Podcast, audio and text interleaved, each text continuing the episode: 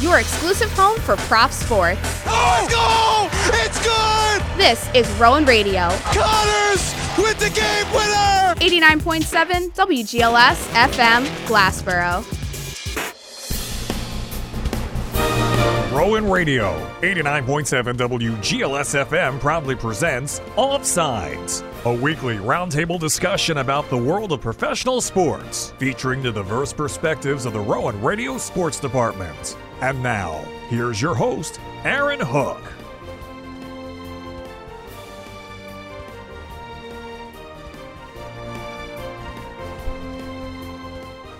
Rowan Radio dot com, Channel two, Rowan Radio eighty-nine point seven W G L S F M.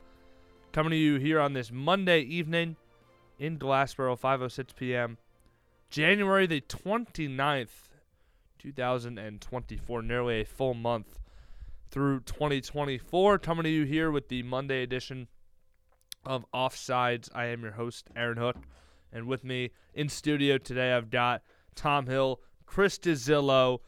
Guys, we have a lot to go over, obviously, with the championship games in the National Football League taking place this weekend.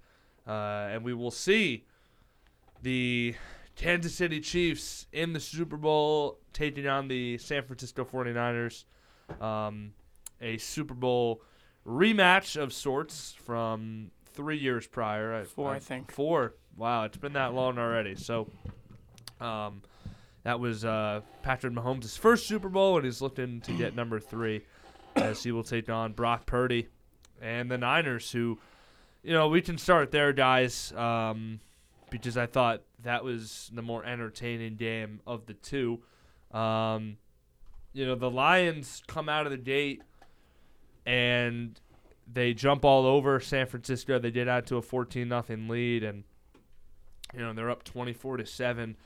At halftime, but Brock Purdy, who really kind of struggled with some of his throws in that first half, just missing targets, and, you know, the Lions on the other side um, really having no sort of trouble moving down the field.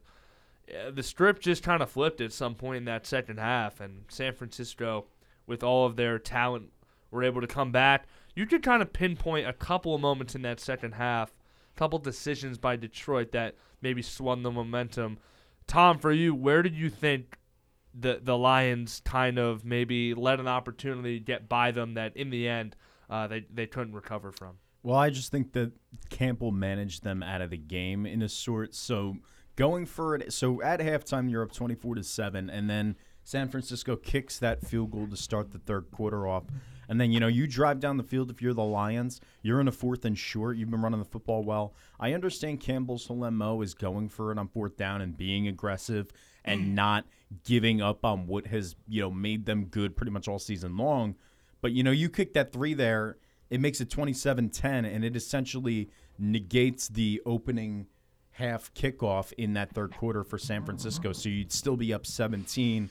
There would just be less time on the clock. But you go for it, and then, you know, the Niners had that, you know, big play to Ayuk. It was kind of fluky, but they scored. And then the Gibbs fumble, and then it just seemed to unravel from there. I understand Campbell's M O is aggression, and he's always going to go for it. But I don't think you can build yourself around aggression. I think it just has to be something that you do when the situation is right. And I feel like he does it a little bit too much, and it cost him. Yeah, I mean, up twenty-four to seven in that spot in field goal range. You know, you hit that field goal, um, and you know, it, you you just make it. Uh, a th- or was was it twenty-four to ten at that point, right? Because they had hit the field goal. It was twenty-four seven and a half, and then the Niners twenty, drove okay. down to make so it. So twenty, you're up twenty-four ten. You can essentially just get it back to the same spot that it was, right? At a three-score, seventeen-point game, and, and instead they elect to go for it on on fourth and two, Chris, but. You know, I, I think the decision to not take it did end up hurting them in the end, you know, down ten on that last drive. And, you know, if it affects the outcome, who knows. But obviously you allowed San Francisco to pick up some momentum. But the play on that fourth and two, you know, to me, it, it's it's a play that should have been made, and the Lions should have kept that possession alive because Jared Goff, you know, although the throw is a, a tad bit low, I mean, he puts it right on the hands of, of Josh Reynolds, who had a couple bad drops in this game, ended up um, you know, really th- those two crucial drops that he had. Um, was that the one in the first half, or was that in the one in the second? No, half? no, no. So this was on fourth and two. Um, I forgot which one? I, I think I missed it. Right. That, yeah, it was uh, that first fourth down conversion mm-hmm. where it was right in Reynolds' Where he hand. Threw it right to okay. Reynolds and just out of his hands, and so the drive ends there for Detroit and the Niners. Um, you know, at, at that point, again, just were able to capitalize off the momentum. They already um, cut the lead, and then in five plays, they drew down the length of the field. Um, and end up scoring, maybe in a one-score game, and then they have McCaffrey running in for the tie. So, I mean, do you agree that not going for it in that spot was the wrong decision by Dan Campbell? Obviously, in hindsight now, it's easy to say yes, and they obviously lost the game in the end, which is just crushing. But if you were him, you know, in that spot, would you have tipped the field goal? Yes. Mm-hmm. Take the points.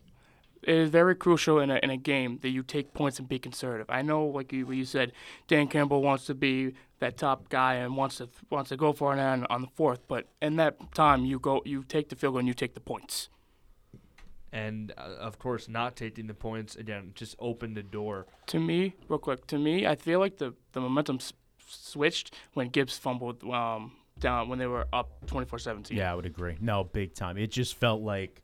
It just felt like the coaching mishaps with that Gibbs fumble. It just felt like, all right, the momentum's going to swing, and we're in San Francisco, and in, you know, this poor Lions defense. Aaron, you mentioned they're not a really good defensive team. It just felt like it was all going to go San Francisco's way from there, and it did. Yeah, and Gibbs obviously fumbling in that crucial spot, you know, inside um, of his own twenty-five-yard line. It was just easy. Um On the next few plays, you know, Purdy with that long run, um, and then he sets up C M C for the touchdown. And, yeah, at that point you could kind of feel like, okay, this thing is really starting to come apart. The Niners have tied this game with seventeen in the third. Um, you know, going into the fourth, the Lions at that point really had kind of been shot in the foot a little bit, and, and all the momentum that they had in that first half where – they were putting together these long, sustained drives and having these explosive plays hit. That all kind of just went out the window for them. Um, and San Francisco went ahead on a field goal, made it twenty-seven to twenty-four, um, and then they scored again on their next drive, um, and that was uh, Elijah Mitchell getting into the end zone. I, I, I think just in the end, you know, when the Niners were able to get it back to, you know, square one, tie the game.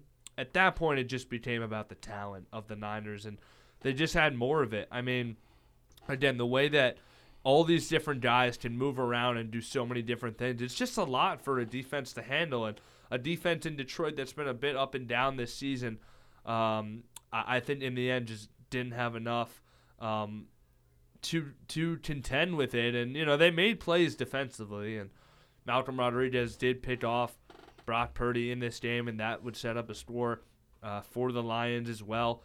Um, C J Gardner-Johnson I thought was pretty good on the back end, but you know, in the end, San Francisco is going to come out victorious. And this is a team heading to the Super Bowl with a quarterback who obviously stepped in last year towards the end of the year and was supposed to be there for the N F C Championship last year. It really felt like for Brock Purdy, especially in that second half, it was so much about him getting the opportunity to lead his team back into the game and really trying to show everyone what he was truly made of, because Dan didn't have the chance to do it last year. And now he's gone in two seasons from the last pick in the N F L draft to going to starting in the Super Bowl. It's been a pretty incredible journey um, for San Francisco. And obviously you could hear the, uh, you know, Shanahan always does this, finds a way to take this team out of it, and his team doesn't show up to play, and, and you know, Christian McCaffrey's got like thirty rushing yards in the second quarter, and it's like, what's going on, right? And so they showed that graphic where three Lions had outrushed McCaffrey because he had the Jameson Williams um, little double reverse that he took to the house um, early in the game. And so, you know, for San Francisco, Tom, it's a very, very talented team, but I think the team that it just plays with a chip on their shoulder too, because of all of the doubt that they've received and all the doubt that I think Brock Purdy has received, you know, really since that Christmas Day game where he went into that kind of as like almost the favorite for the M V P, or he was second behind Dak, ends up throwing the four picks, and everyone's like, okay, well, now we know who he really is. But I think really in the second half, it was the ability for him, and he took that opportunity to prove that, you know, he, he is a legitimate quarterback that can come back and, and win a game like this for you in the N F C Championship. And Aaron, back-to-back playoff games at home against Green Bay in the divisional round, and then obviously last night against Detroit in the championship game. Both of those deficits, big deficits, you're down pretty big against Green Bay. And then, you know, obviously we talk about, Aaron, as you mentioned, Kyle Shanahan and the system that he's able to create. And it's so easy for quarterbacks to get in there because they have so many different weapons that they use as different chess pieces. But I think when you take a look at Brock Purdy and the job that he's been able to do as the Niners quarterback, I don't think you can just gloss over the fact that these comebacks are just a byproduct of an elite team. I do think that, yes, maybe they were in a deficit partially because of Purdy, but they also came out of those deficits because of Purdy. Mm-hmm. And I think this has really been his coming out party because last year, to your point, he didn't really have the opportunity to show, you know, what type of quarterback he was in a big game on the road in Philly because of the injury. So now he's going to the Super Bowl after two come-from-behind wins. And we have questions about both Detroit and Green Bay.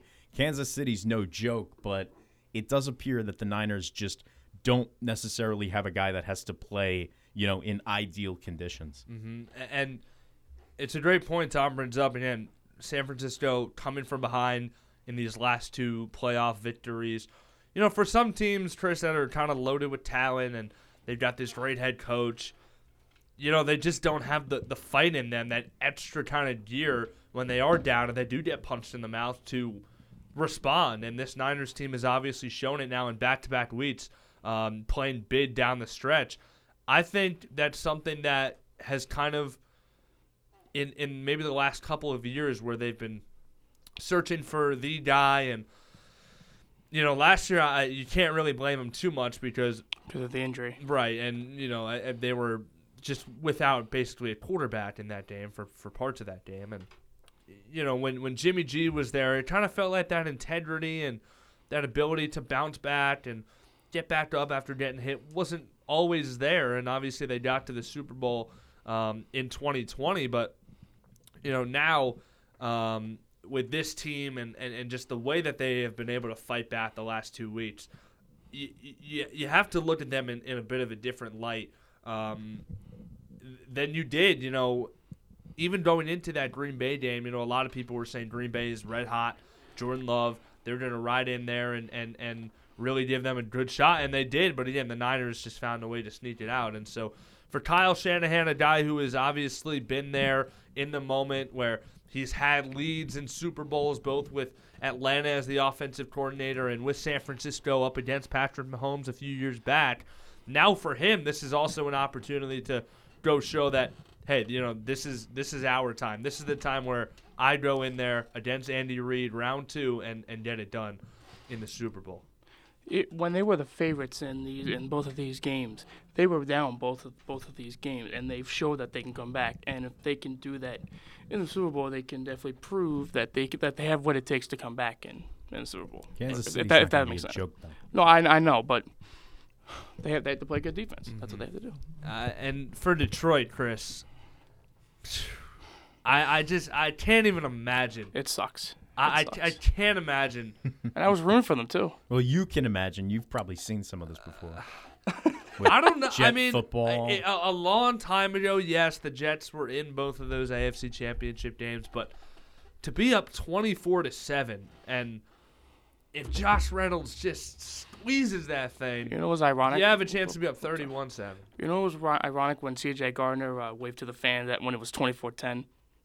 Yeah, that was that, that came to bite him. That was Dude. not smart. No, it's no. such a shame too because they were running the football with ease in the first half. Gibbs looked good. Montgomery looked good. Yep. Goff obviously looked good too. Williams. Yep, Goff was kind of doing a nice job managing the game. It just felt like that was the type of game that you just salt away. You're up seventeen at half. Just run the football.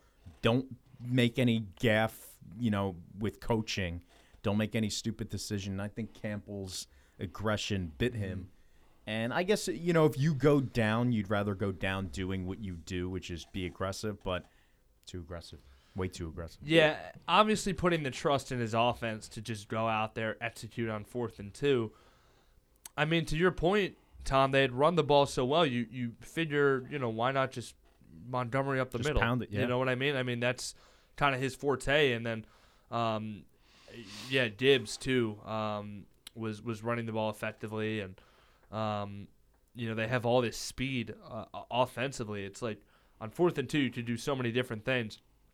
But the play, again, was there to be made. I mean, Goff kind of rolled out a little bit. He found a pocket, um, and he fired that thing in there, and Reynolds just could not hang on to it. So, um, you know, in the end, they that decision really is the one that people are going to point to, obviously, having a chance to just extend the lead.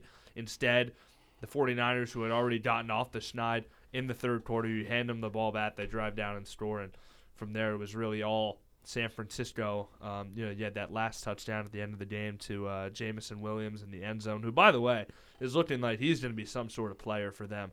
Um, I mean, Detroit obviously really blows this game and, you know, blow their chance to, to go to the Super Bowl. But, I mean, I don't see any reason why this team can't be right back here playing for a Super Bowl again next year.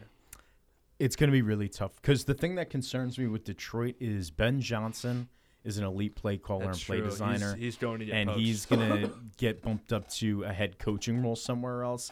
And as much as I like Campbell as a culture builder and as someone who can, you know, change a poor team around and change, you know, a bad locker room around, I don't know if I necessarily mm-hmm. trust him as much as like an in-game manager.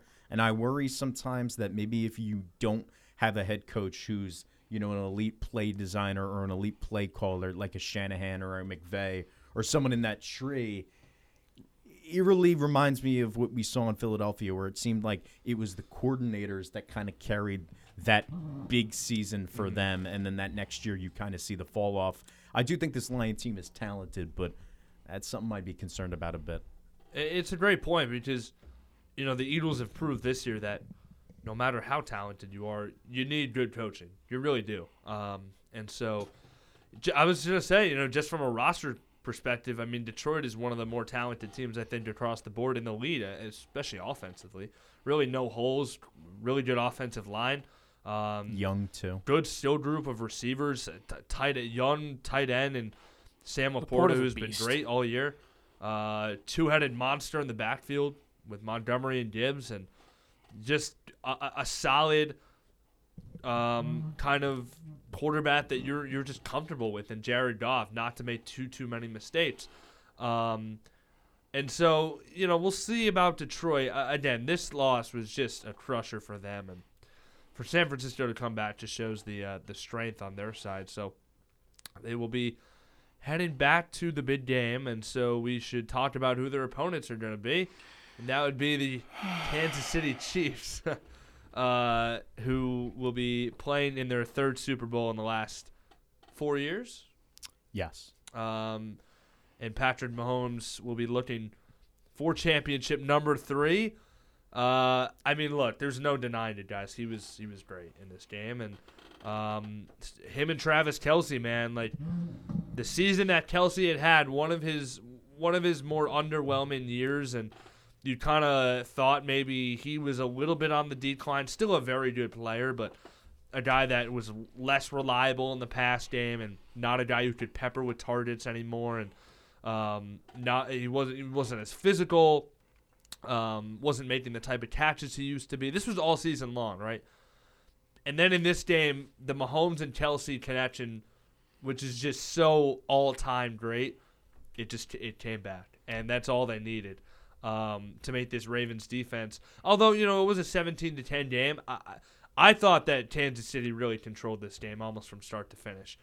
And, Chris, it, it was just, you know, you knew it. On that first drive when Mahomes just laced it in there to Kelce, diving catch in the end zone, you were like, uh-oh, these guys are, are, are here are here to play once again. And Kansas City wins this one seventeen to ten. Uh, despite getting shut out in the second half. I mean, this one really was a, a defensive battle, but again, I think from the two quarterbacks, Mahomes was definitely the better guy out, out of him and Lamar Jackson in this game. In the first half, I thought the Ravens had the momentum until Zay Flowers fumbled that on the goal line. It was horrible.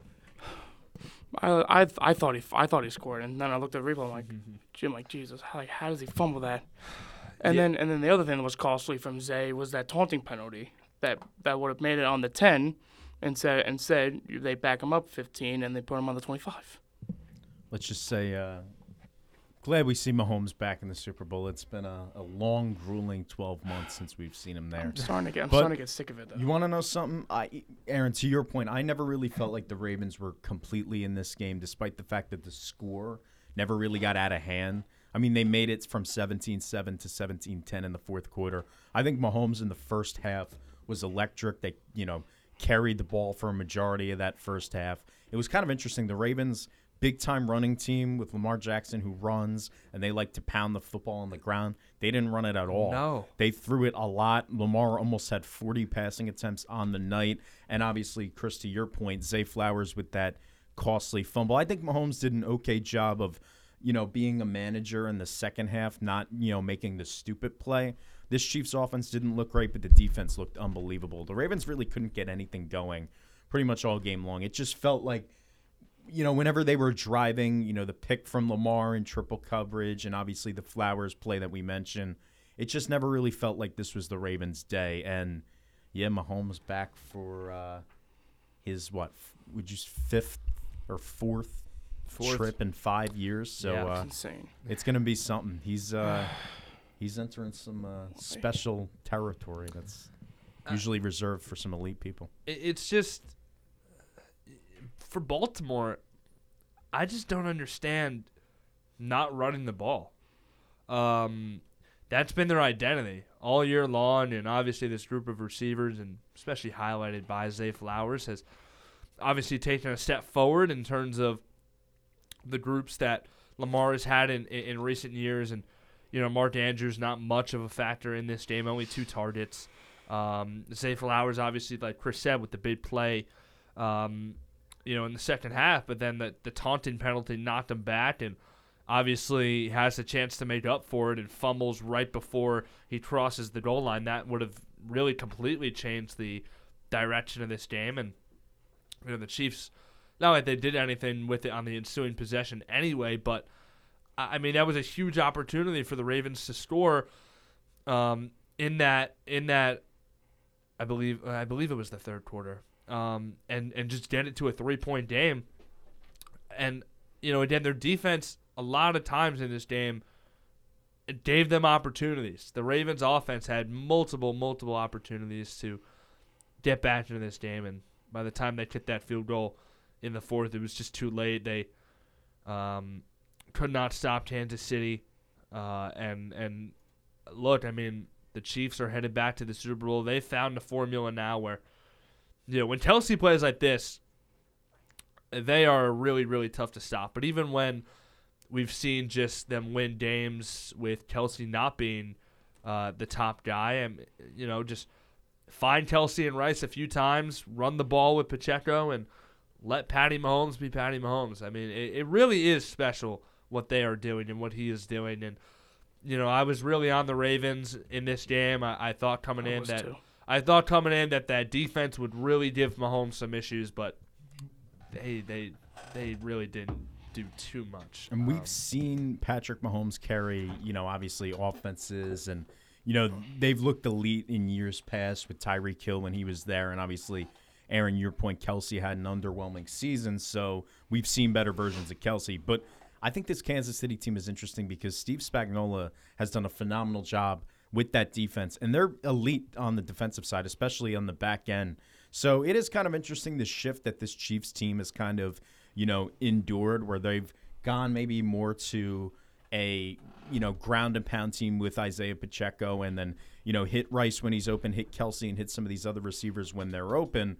But the bread and butter of this team is on the defensive side, and, you know, all year long it felt like we were waiting for that next A F C team to, I don't want to say dethrone Patrick Mahomes, but we were waiting for another team to make it to the Super Bowl, and it just didn't happen this year because Kansas City went on the road to Buffalo, took care of business against an elite quarterback, went to Baltimore against an elite quarterback, took care of business there, and this defensive unit is really something special. Front, incredible. Back end, and when you can have Patrick Mahomes and company only score seventeen points and you still shut down the opposing quarterback, and the opposing quarterback being Lamar Jackson, that's special. And that interception in the end zone, also just a bat breaker. I mean, horrible decision, too. Ravens. It was a horrible decision, but it could have been called for P I, though. Uh, you should have taken the three there. I mean, Ravens turned it over three times in this game. Uh, Chiefs did not turn it over. I mean, that's really the story there. Chiefs just played a, a more complete football game, and they've got the best quarterback in football. Um, and so they're headed back to the Super Bowl. We'll have Chiefs and Niners once again. I, I think it'll be a pretty fascinating matchup um, because, again, you know, you, we've seen this already on the biggest stage, but obviously um, different quarterback now with San Francisco. I, I think, you know, even though Brock Purdy may get some Jimmy G comparisons and all this, he's a game manager, blah, blah, blah. I mean, I I feel more confident with that group backed by Brock Purdy um, as opposed to Jimmy Garoppolo, and obviously with Christian McCaffrey there now. There's just a different element to them, and so they are a really dangerous team as we've seen, and obviously adversity does not faze them, and so we'll see how um, they look, and we'll see how the Chiefs uh, come out as well, gunning for yeah a third championship in the last five seasons, trying to become the – the new age Patriots, I guess. So we'll we'll see, but uh, it should be a pretty good matchup. Uh, we do have two weeks to the Super Bowl. We do have a Pro Bowl in between. So I, I I'm this is really not a great look. I should know this. The Pro Bowl is now in Vegas, right? I believe so. Right, yeah. It's in Vegas every year. I believe to. it's yeah. I think every year it's in Vegas, and it just and so it works out that the Super Bowl is the Super Bowl's a week. That's pre- yeah, that's pretty great for the N F L, right? Get everyone in one spot. Um, and uh, we'll see. I, I, I did hear that um, Missus Kelce won't be in attendance. She's like got some concert going on in like Tokyo. I'm not watching. So they're I, I right like I only watch because of Taylor Swift, right, Chris? Like, dude, every time they show her, I kind of like. I'm kind of like a dog. Dude, everybody on social media is talking about, oh, this Super Bowl is going to be boring. It's garbage. I guarantee you the ratings, it'll probably be like a top twelve rated Super Bowl. It's going to be huge, especially if she does. Yeah. If they show her on camera for two seconds. Oh, it's going to get views. There's going to be millions of people who, who tune in just for her. People complain about dynasties because they're boring. And I guess Niners Chiefs doesn't really have like a, a, you know, a new team in there. It's not the Lions or the Ravens, mm-hmm. but people watch greatness.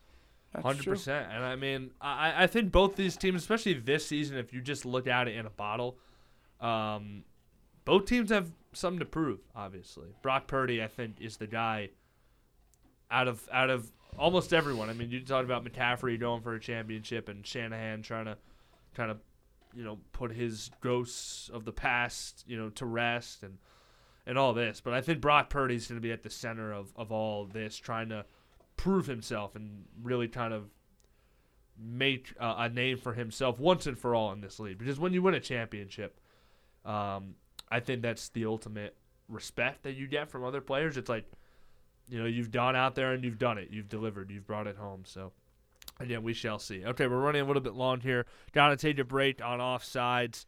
But first, we have to check the W G L S community calendar. The Samaritan program, wow. Sorry. The Samaritan Center is a program that helps Glassboro residents with economic difficulties by providing free food once per month. You can give back to your community by donating food, clothes, or by volunteering your time. Email glassborofoodbank at gmail dot com or visit online at glassboro food bank dot org for more information. This community calendar is brought to you by Rowan Radio, eighty-nine point seven W G L S F M, your source for community news and information. Okay, Monday edition of Offsides. We will return after this.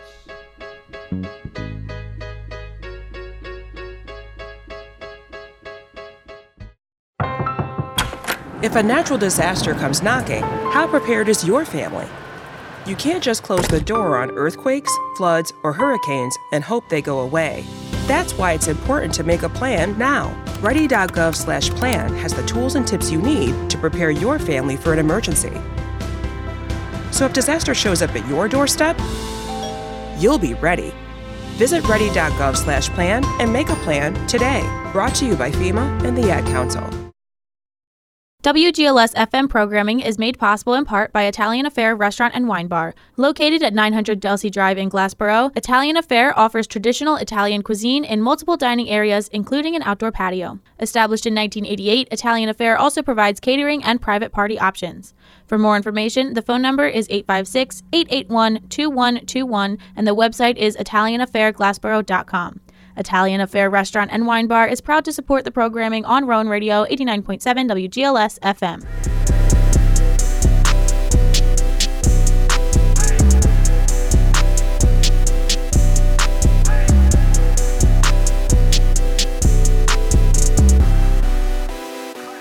Rowan Radio dot com, Channel two, Rowan Radio eighty-nine point seven.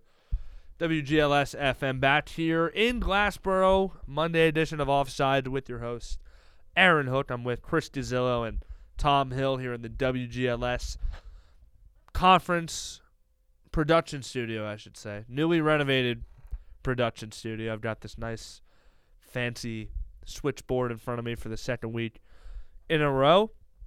And uh, we are back. So, guys... We've talked about the football. We have talked about the football. And so now we are clamoring for other news to speak on because football, obviously, at, at this time, uh, reigns supreme. It takes precedent. So I think all three of us being hoops guys, I say we move to the hardwood. Uh, also was a suggestion by, by you fellas as well to uh, talk a little N B A, a little National Basketball Association. I'm going to start with this one because this happened over the weekend. First Offsides back since the historic scoring effort of one Mister Luka Doncic of the Dallas Mavericks. seventy-three points for Luka on what, like seventy-five percent shooting? Some ridiculous something, clip. Yeah, absolutely. Just ludicrous. Insane stuff. Um, I'm going to get that exact. seventy-five point eight, twenty-five of thirty-three. There you go. I, that's ins- that's insane. Just nuts uh, in a in a five-point win over the Atlanta Hawks. Luka with the seventy-three points, um, tied for fourth all-time uh, in Uh, scoring for, for a single game uh, in an N B A game. You know, you obviously have Wilt Chamberlain um, with his one hundred back in March of nineteen sixty-two. And he did it against, Chris? The Knicks. There you go. Of course. Uh, of course anyway, it was the Knicks. Uh, anyway. So you have Wilt with the one hundred, obviously Kobe with the eighty-one, uh, and Wilt also has the third highest scoring game of all time with seventy-eight, seventy-eight points. Um, actually, three months apart, he scored seventy-eight and one hundred in the same Jesus. season. Um, and then Luka has tied for fourth.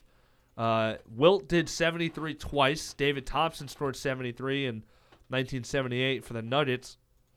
And Luka Doncic has now put himself right there below Wilt and Kobe. Those are the only guys who have ever scored more than him. Um, So I, I want to ask you guys, you know, in recent years we've had some crazy scoring performances. In the last calendar year alone, we've had we've had four different guys score seventy plus. Joel Embiid, obviously, uh, last week. Luka Doncic on um, Friday night. And then you had Damian Lillard do it last February where he scored seventy-one. Donovan Mitchell also scored seventy-one. Last January, um, we have seen some crazy st- – and then obviously uh, a few years back, twenty seventeen, Devin Booker also scored seventy in a game that the Suns lost to the Celtics. Um, so uh, do we think that in the near future, uh, eighty-one by Kobe, which has stood since two thousand six as the second highest scoring single game performance ever, do we think eighty-one could get – To get uh, to get broken, one hundred percent, one hundred percent, one hundred percent. And I think the reason why is because N B A teams play. Well, number one, they play at a ridiculous pace, so a pace we haven't seen really in the N B A at at all. I would say this is really the first time we've seen teams really push it up the floor. Number two, I think we've also seen a shift in what G Ms prefer in the archetype of a player, where it just seems like everybody on the court, or like I would say about seventy to eighty percent of the league currently, is there because of their offensive role and their offensive purpose. I think gone are the days, or not completely gone, but I think the days of a guy who's just there solely for defense are going to be obsolete real soon. And I just think these players have kind of adopted that mentality that this is an offensive game, an offensive league, and you will stay in the league if you can score and score efficiently and consistently, and you can create your own shot. And I also think that we've seen it have, you know, it's a trickle-down effect to the Euro leagues. We've seen it in A A U. We've seen it in college. I think kids aren't dumb. They see what's going on in basketball. They see, you know, that coaches prefer offensive players. And I think that defensive enforcer is gone. And also the rules have seemingly favored offensive players. It seems like even with that uh, the new call where you're not able to completely bait defensive players into fouls, I still think it's an offensive league, and it's it's much easier for scorers and shooters. Mm-hmm. Chris, do, do you think – and, you know, I, I guess the, the real question is will everyone, will anyone ever reach one hundred? And I've got some numbers to tell you maybe why or why not, but do you think someone could, you know, get past Kobe and potentially even catch Wilt with the one hundred in, in a single game? I think so. I'll be honest. I think it would be Luka that would probably do it. So that was my next question also. Who do we think has the best chance maybe in the next five years to do it? I think Luka certainly with what he just showed and the scoring pace that he's been on all year long. And, I mean, what is the average? Like twenty-eight a game for his career? Like he is one. He's going to probably go down as one of the better scorers of all time. thirty-four and a half a game this year. It's ridiculous. It's nuts. You have two guys averaging thirty-five or more pretty much essentially a game. Luka's just under thirty-four and a half, and Joel Embiid's at what, like thirty-six and a half a game. Yeah, something so something like that.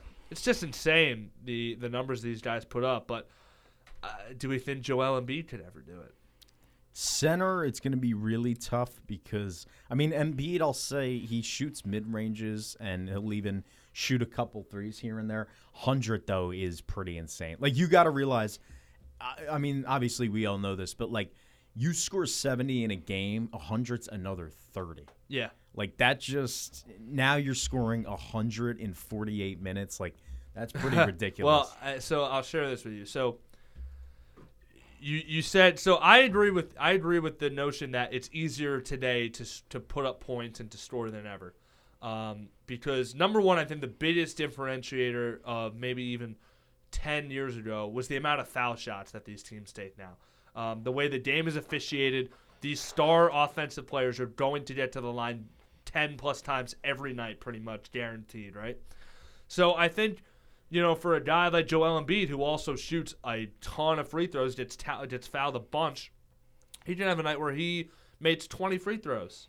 And, you know, outside of that, he'll have his regular forty, and, you know, he's at sixty pretty easily. That, you know, seventy for him is something that, I, as crazy as it, as it is to say, I think if he went out with a game plan and said, all right, I'm going to get seventy tonight, I think he could probably do it if he wanted to, um, like at will, which is just insane to say.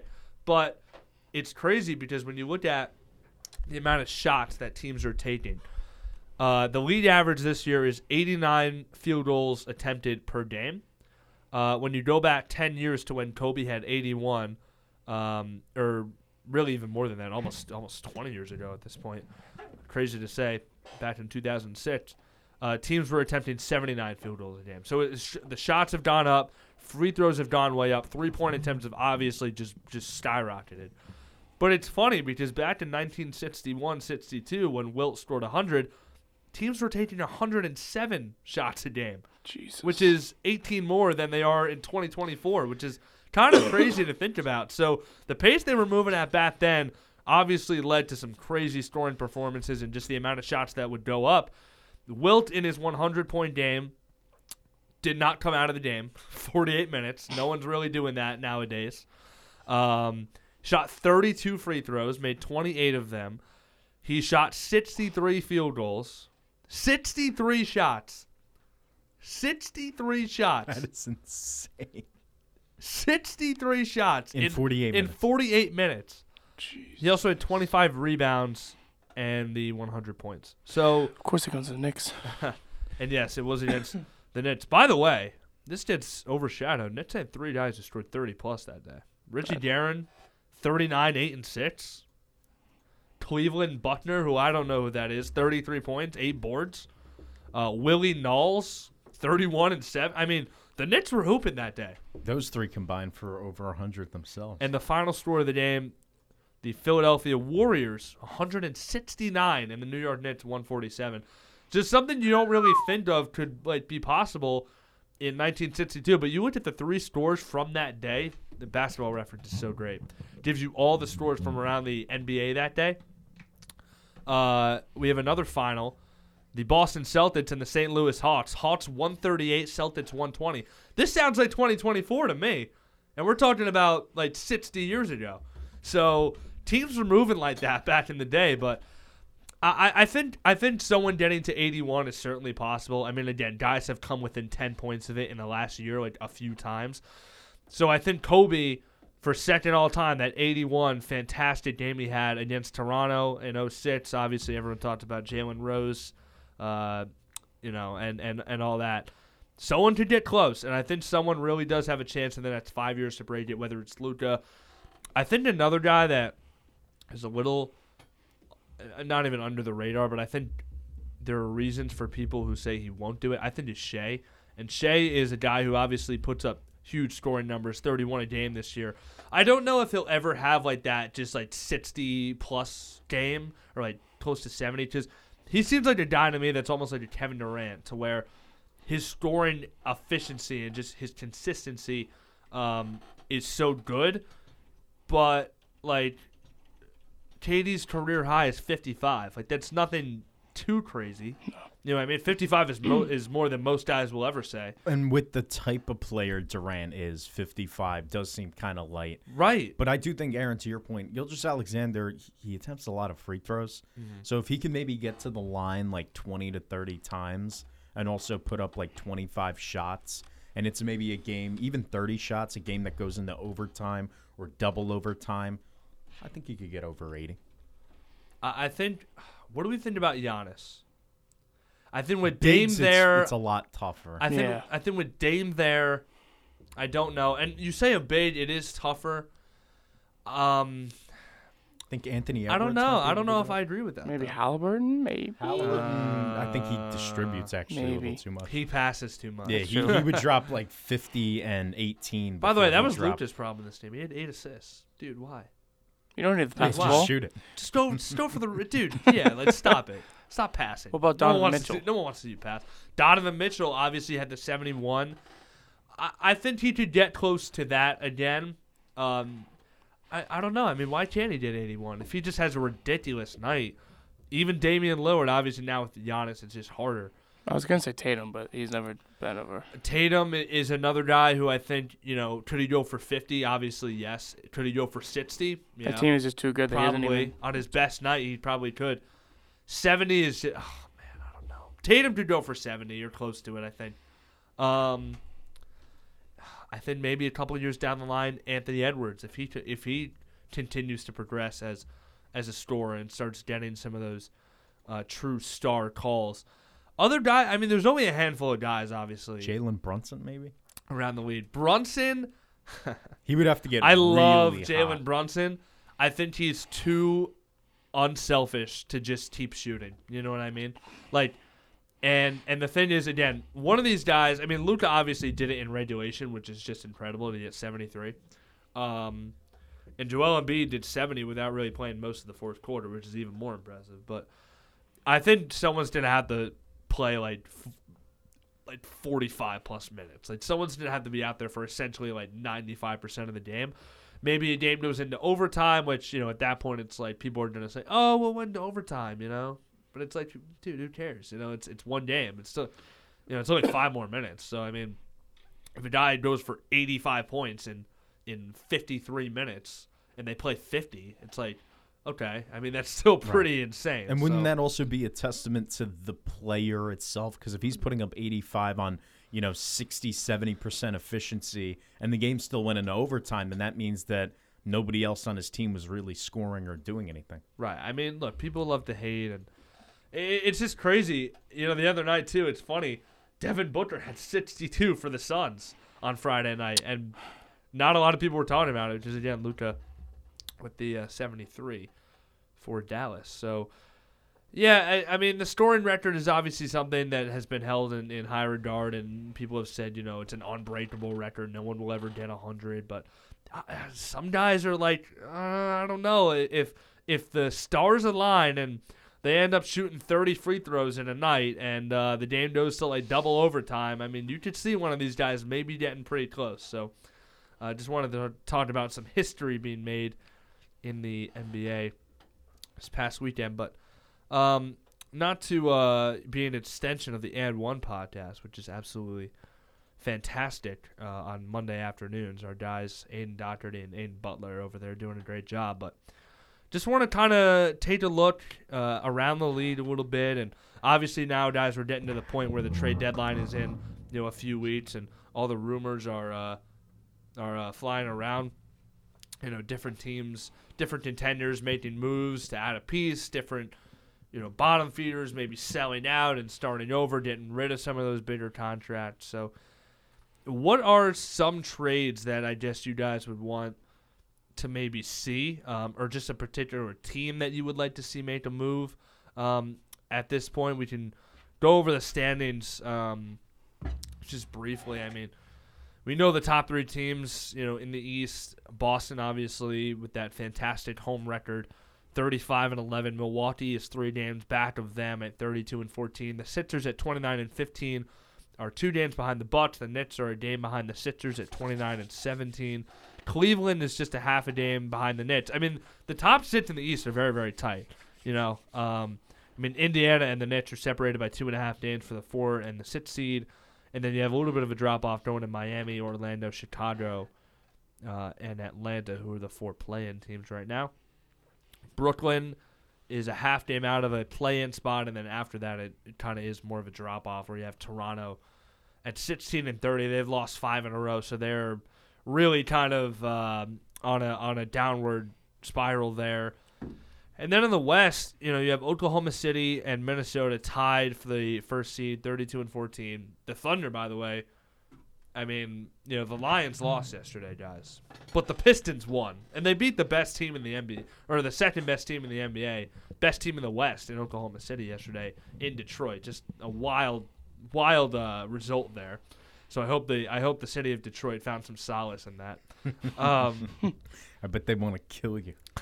They want losses for those Pistons. They want to tank. The Lions died, so the Pistons could Rose. prevail, could exactly. rise up and, and could rise again, avenge their six and forty right. record. I mean, look, the Pistons are the only team in that city in the last, I don't know, forty years to win a championship. To do anything, and they've done they've done they've won what I think three titles in the last forty years or so. Because so, the Tigers haven't done anything in a while. Right. And the Lions, we know, no, have, haven't done anything, period. Well, the Red Wings. The Red Wings have definitely won a title. Yeah. So I don't want to discredit them. But they've won uh, two, I think. Here on Offsides, hockey is not exactly our forte. Wish it so, was. Sorry, Chris. Um, Rangers are doing well, though. I know, yeah. Rangers are doing very well. The Garden is rocking once yes, again. It is. It really is. Um So, I don't know, guys. Do you want to see any of these teams go out, add a piece? Um, I know me and Chris maybe have some personal opinions, but, um, Tom, is there a guy on the market that you're looking for, you know, a certain team to go add, or uh, just a team that you like to go add another piece, make a move to solidify themselves in, uh, in their respective conference? I know, you know, it's going to be a lot with the contract, but I do think DeJounte Murray to the Philadelphia seventy-sixers makes a lot it of sense. It makes so much sense. D'Anthony Melton is hurt, and obviously Tyrese Maxey is there, and he's, you know, a big-time scorer and a shooter. And, you know, we've talked in length, whether it's be uh, Offsides or N one, we've talked in length about the season Embiid has put together, and rightfully so, because he's been elite down there. But, you know, when you take a look at the Sixers team, I think the thing that they could use is a defensive guard who can also create for himself. Aaron, you were mentioning this archetype for DeJounte Murray. If he is an eighteen and six guy with really good defense and good efficiency but not great, I think that could be the move that kind of glues the Sixers together. I don't want to say sets them over the edge, but I think that could be a really, you know, good glue move for this team. And I think the Sixers do have some assets to do it. That contract's not ideal, but I think that makes a really good fit. And we've seen Indiana make the move with Siakam and Miami with Rozier, and obviously the Knicks with O G Anunoby. So I feel like this is the Sixers' move to make, and I think they're going to do it. Chris, anyone that you would like to see moved or any team that you would like to see um, go out and, and pick up a piece? I have a feeling you may have a certain team in mind. It's obviously the Knicks. You, you know what you know what's coming. I mean, especially also, you know, with Julius Randle dislocated his shoulder, the um, reports have been mostly positive that it'll be, they said, a matter of weeks instead of months, you know, when when talking about his return. So obviously good sign there for um, the Knicks. But, you know, I, I think uh, for them now, it, it's even more urgent to go make a move. I th- I have two trades. Mm-hmm. The one that we talked about before. I was thinking either maybe Brogdon for, like, um, Evan Fournier in the first, or, like you said, DeJounte for, like you were, like we were talking about, um, Grimes, Fournier, and, like, two, maybe one or two second uh, first. Right. I, I think a really interesting rumor that I don't buy, or I don't, yeah, I, I'm not buying a lot of stock in, is a Mikal Bridges move. No um, way. I don't think – there's no way Brooklyn moves off him. There's no That's way. What I'm saying. I'm saying even though they're having a little bit of a disappointing year, um, yeah. look, I, I think, you know, Mikal is, is older than some people think. He is twenty-seven already. Um, by the by the time next season starts, he'll be twenty-eight. So it's not like he's like twenty-four or twenty-five. Um, but, you know, he is pretty much in the middle of his prime, uh, having a very nice season. twenty-one, almost twenty-two points per game. Um, very efficient guy, forty-five from the field, thirty-six from downtown, uh, on a good number of shots per game. Uh, you look at what he did last year when he came over to Brooklyn uh, from the Suns in, in the K D trade. I mean, he was fantastic in twenty-seven games for them, twenty-six points a game, four and a half rebounds, um, you know, shooting thirty-eight percent from three. Again, the numbers with the full volume over, you know, forty-five games he's played in this year have taken a little bit of a dip, but again, still a very good player, very good two-way player as well. Um, you know, has made a lot of defensive team, and obviously, you know, with his length, he's always been known as, as one of the better defenders in the league. So I think for the Knicks, it, it does make, you know, a decent amount of sense. I just worry, you know, you have a guy in O G Anunoby who is just such a powerhouse defensively. I, I just wonder where Mikal fits with this group. Like, do you move Dante DiVincenzo back to the bench, even though he's been so good shooting the balling. basketball? Um, That's what I was thinking with DeJounte. If you trade for DeJounte, you're gonna have to move Dante to the to the bench. Right. I mean, even though he's been playing like lights out. You're right. I, I think, you know, for the Knicks, like, they aren't gonna get Mitchell Robinson back. The biggest need for them is obviously that bench creator. So that's why I was thinking Brogdon, because you can have that that key piece on the on the bench that can help solidify that bench. He right. would also be cheaper than Murray. Mm-hmm. You have to give up two players in a first, but with with Brogdon, you only have to give up one player and one pick. Uh, I think, yeah, I, I look. I think Brogdon maybe could be the move um, for the Knicks. Uh, I've seen a couple other guys kind of come up in talks. Um, I, again, just. A guy for that second unit for the Knicks to really kind of lead them. Um, but real quick, real quick, real quick. Yeah. Would you want them to get another big man? No. If if Mitch, let's say Mitch doesn't. I think our center back. rotation is, is okay. I think I think I actually think Jericho Sims has done a pretty admirable job. That's true. Filling in. Um, and when Randle gets back, I mean, they're just a physical team as it is. Yeah. So when Randle is healthy, it's not like they need a paint presence, you know. It's yeah, like sure. Hart- Hartenstein has been that. Um, what center would even be out there? Probably like Andre Drummond. But there's a reason why he's a trade deadline candidate every year. You know what I mean? It's like, uh, you know what I mean? Like, he's not good for scoring. Get some right, value from him. Right. He's not good for scoring, just for rebounds. Um. So I, when we look at some of the targets that have been talked about, you know, it seems like forever now.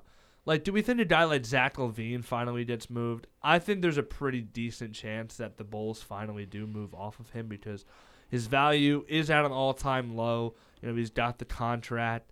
I think the Bulls might just uh, might just swallow their pride and, and, and move off of this guy because it's clearly not working out, not becoming a winning formula. They've been a little better as of late. Um, but, I mean, you know, they're also looking, obviously, at moving like Caruso. So maybe you send him in a package deal and just get a boatload of picks back. Like, you know, I don't, I, I'm not too sure. But I think Zach LaVine is a guy who definitely, this deadline, I know we've said it the last couple of years, but he definitely could get could get moved. I wonder what the number one team would be. I'd be interested to see a, Sixers. you know, maybe Sixers. Maybe I think would make sense. Maybe the Lakers if if one of them loses out on DeJounte Murray, but I don't know with Zach LaVine because Aaron, to your point, it hasn't really worked there with Chicago, and they brought in Vucevic from Orlando a few years back, and it just seems like they they were in a position to kind of win, but not win in terms of N B A mm. uh, standards, or at least what you need to have in order to win in the N B A. They're uh, they're, they're in purgatory. They're in purgatory. So, yeah. like, I don't know what you do with DeMar DeRozan uh, or Vucevic, but to your point, Caruso, Caruso would be someone that I think would actually garner more attraction than a LaVine because of the money that LaVine is owed on that contract, but I don't know. They're in a funky situation, that Bulls franchise. And I don't know how much, you know, cachet Zach LaVine has now, especially what you brought up, that his value's at a low. You know, it's a name, but what's he really going to do for your team? I'd be interested to see if the Lakers have interest. The Lakers would certainly be interesting. I mean, I'm looking at Bleacher Report, and they have a mock deal where LaVine goes to the Warriors in exchange for Chris Paul, Moses Moody, who doesn't really get a lot of time with the Warriors, um, is a you know solid young player though. Corey Joseph and two second round picks. Yeah, some Warrior fan might have cooked that up. Uh, that ha- that has to be a Warriors fan. No player of any. I mean, I know Zach LaVine's value is low, but you can't even get a first round yeah, pick. Yeah, I mean, seriously. And you're gonna get the the the remains of Chris Paul, Moses Moody, who hasn't proven anything yet, and Corey Joseph, like just like a backup point guard, like no thank you, and two second round picks. I think that's a little like overzealous. Yeah, I think that's a little disrespectful. I'm not gonna lie, but that's the um, that's the deal Bleacher Report has. They also list the Nets as maybe a potential landing spot. Yeah, that's just it. Just feels weird nope. to maybe just the Nets at this point almost feel like more more of like. Not sellers, but just a team that wouldn't be looking to add a guy like that where it's just more offense, not any more defense. And the the Nets are a really good defensive team, so maybe they just need a, another bucket getter. Um, but LaVine does feel like a guy who could like end up as a Laker. Um, a couple other guys before we uh, wrap up. You know, we talked Brogdon. How about Bruce Brown? His name has come up. Um, Bleacher linked to the Knicks. Sorry to confuse. So the Knicks that, yeah. have been linked to him. I think he would be a pretty decent guy for the Knicks to get. He's become more, especially you know we saw it in that finals run last year with Denver. Like he's become more of a guy that can go and get his own shot. You know he will go to the basket uh, and create for others as well. He's had the ball in his hands more this year with Toronto, and the deal that Bleacher Report has in place is Bruce Brown to the Philadelphia seventy-sixers in exchange for Marcus Morris, Furkan Korkmaz, K J Martin, and a twenty twenty-six first-round pick. Wow. That sounds like a solid deal to me. I think for both sides, like, you know, Toronto is just pretty much going to uh, sell, just dump him. Um, you know, twenty-two million dollars this year, twenty-three million dollars team option next year. I don't think they need to eat that kind of money for a guy who is not going to be one of the stars on the team. You know, nice player. But I think the Sixers taking him on, you give up a first. Um, you know, you give up Marcus Morris, key to the city. That might hurt. But in exchange for Bruce Brown, a guy who can help you out on both ends of the floor, I think that would be uh, that'd be good. Uh, the alternate landing spot they have here is the New York Knicks. Um, What's the trade? Doesn't list an actual trade. They just say an alternate landing spot potentially for him. I, you know, people have said, like, you know, we, he's the same player as Josh Hart, which is not true. But I, I do kind of see, like, You know, I, I think Josh Hart is a very integral part to the Nets, so I don't really want his minutes to get cut. But we we shall see. I think. What would you give up for him, though? Would for you, for, for um, Bruce. Uh, I mean, I guess maybe a first and just throw him Fournier. Evan Fournier in a first or Quentin Grimes in a first. I was going to say, would you discuss Grimes and and Fournier, or is that, or is that sure. too much? Fournier to me is just a dead asset. Like, he's not going to do anything for the Knicks. They're paying him for nothing. Like, I, I understand he has, like, the all-time three-point record in a season for them. Like, when we, when we signed ago. him at first, he was... Uh, yeah, he had a nice little season, but it, it, Thib- Thibodeau obviously wants nothing to do with him. So, you know, to me, he's just an asset that can get us somebody at this point. Mm-hmm. So the two top, really, guys that have been discussed um, outside of those guys, you know, you look at a guy like Lauri Markkanen in Utah, uh, who could Ooh. potentially be on the move as well. I think... a really interesting landing spot for Lauri would be O K C. I think he fits Ooh. in with them nicely. Because um, you got Chet down low. I think you give Chet, it's not a spacing issue with Chet. I, I think you put Chet next to Lauri, and your starting five is Shai, Jalen Williams, Josh Giddey, Lauri, and Chet. Like, like... Because the only liability on the offensive side would be Giddey. Mm-hmm. But you've got four Giddey can just blend players. in, man. He right. can just do whatever, put up five assists a game, just kind of be out there um, as like a win guy. Like, he doesn't really need to do anything at that point. Um, I think he makes a lot of sense for a team like that. Um, I'm trying to think. Maybe, like, who else? I, w- I almost want to say the Clippers, but I don't think that could work. Just mu- I don't know they if they want to take on like another wings. deal. Yeah, I'm imagining like a lineup for for the Clippers, like with Lauri there next to Kawhi and P G, and I just don't. I, I don't know if he works on the Lakers either. It would be the Clippers would would have Harden, Terrence Mann. No, Terrence Mann would. It'd be, it'd be Harden, P G, Kawhi, Lauri, and, and Zubac. I don't know if that really works too, too know. much. It's just too many guys who need the ball. Um, although Lauri doesn't need the ball, but the Clippers do have three like kind of ball-dominant players. Um, Maybe the Warriors? Warriors could be interesting, yeah. I think, I mean, he's just the, pr- he's just the perfect guy. I think stretch, five, or stretch four slash five. Shoots it really well, can play inside.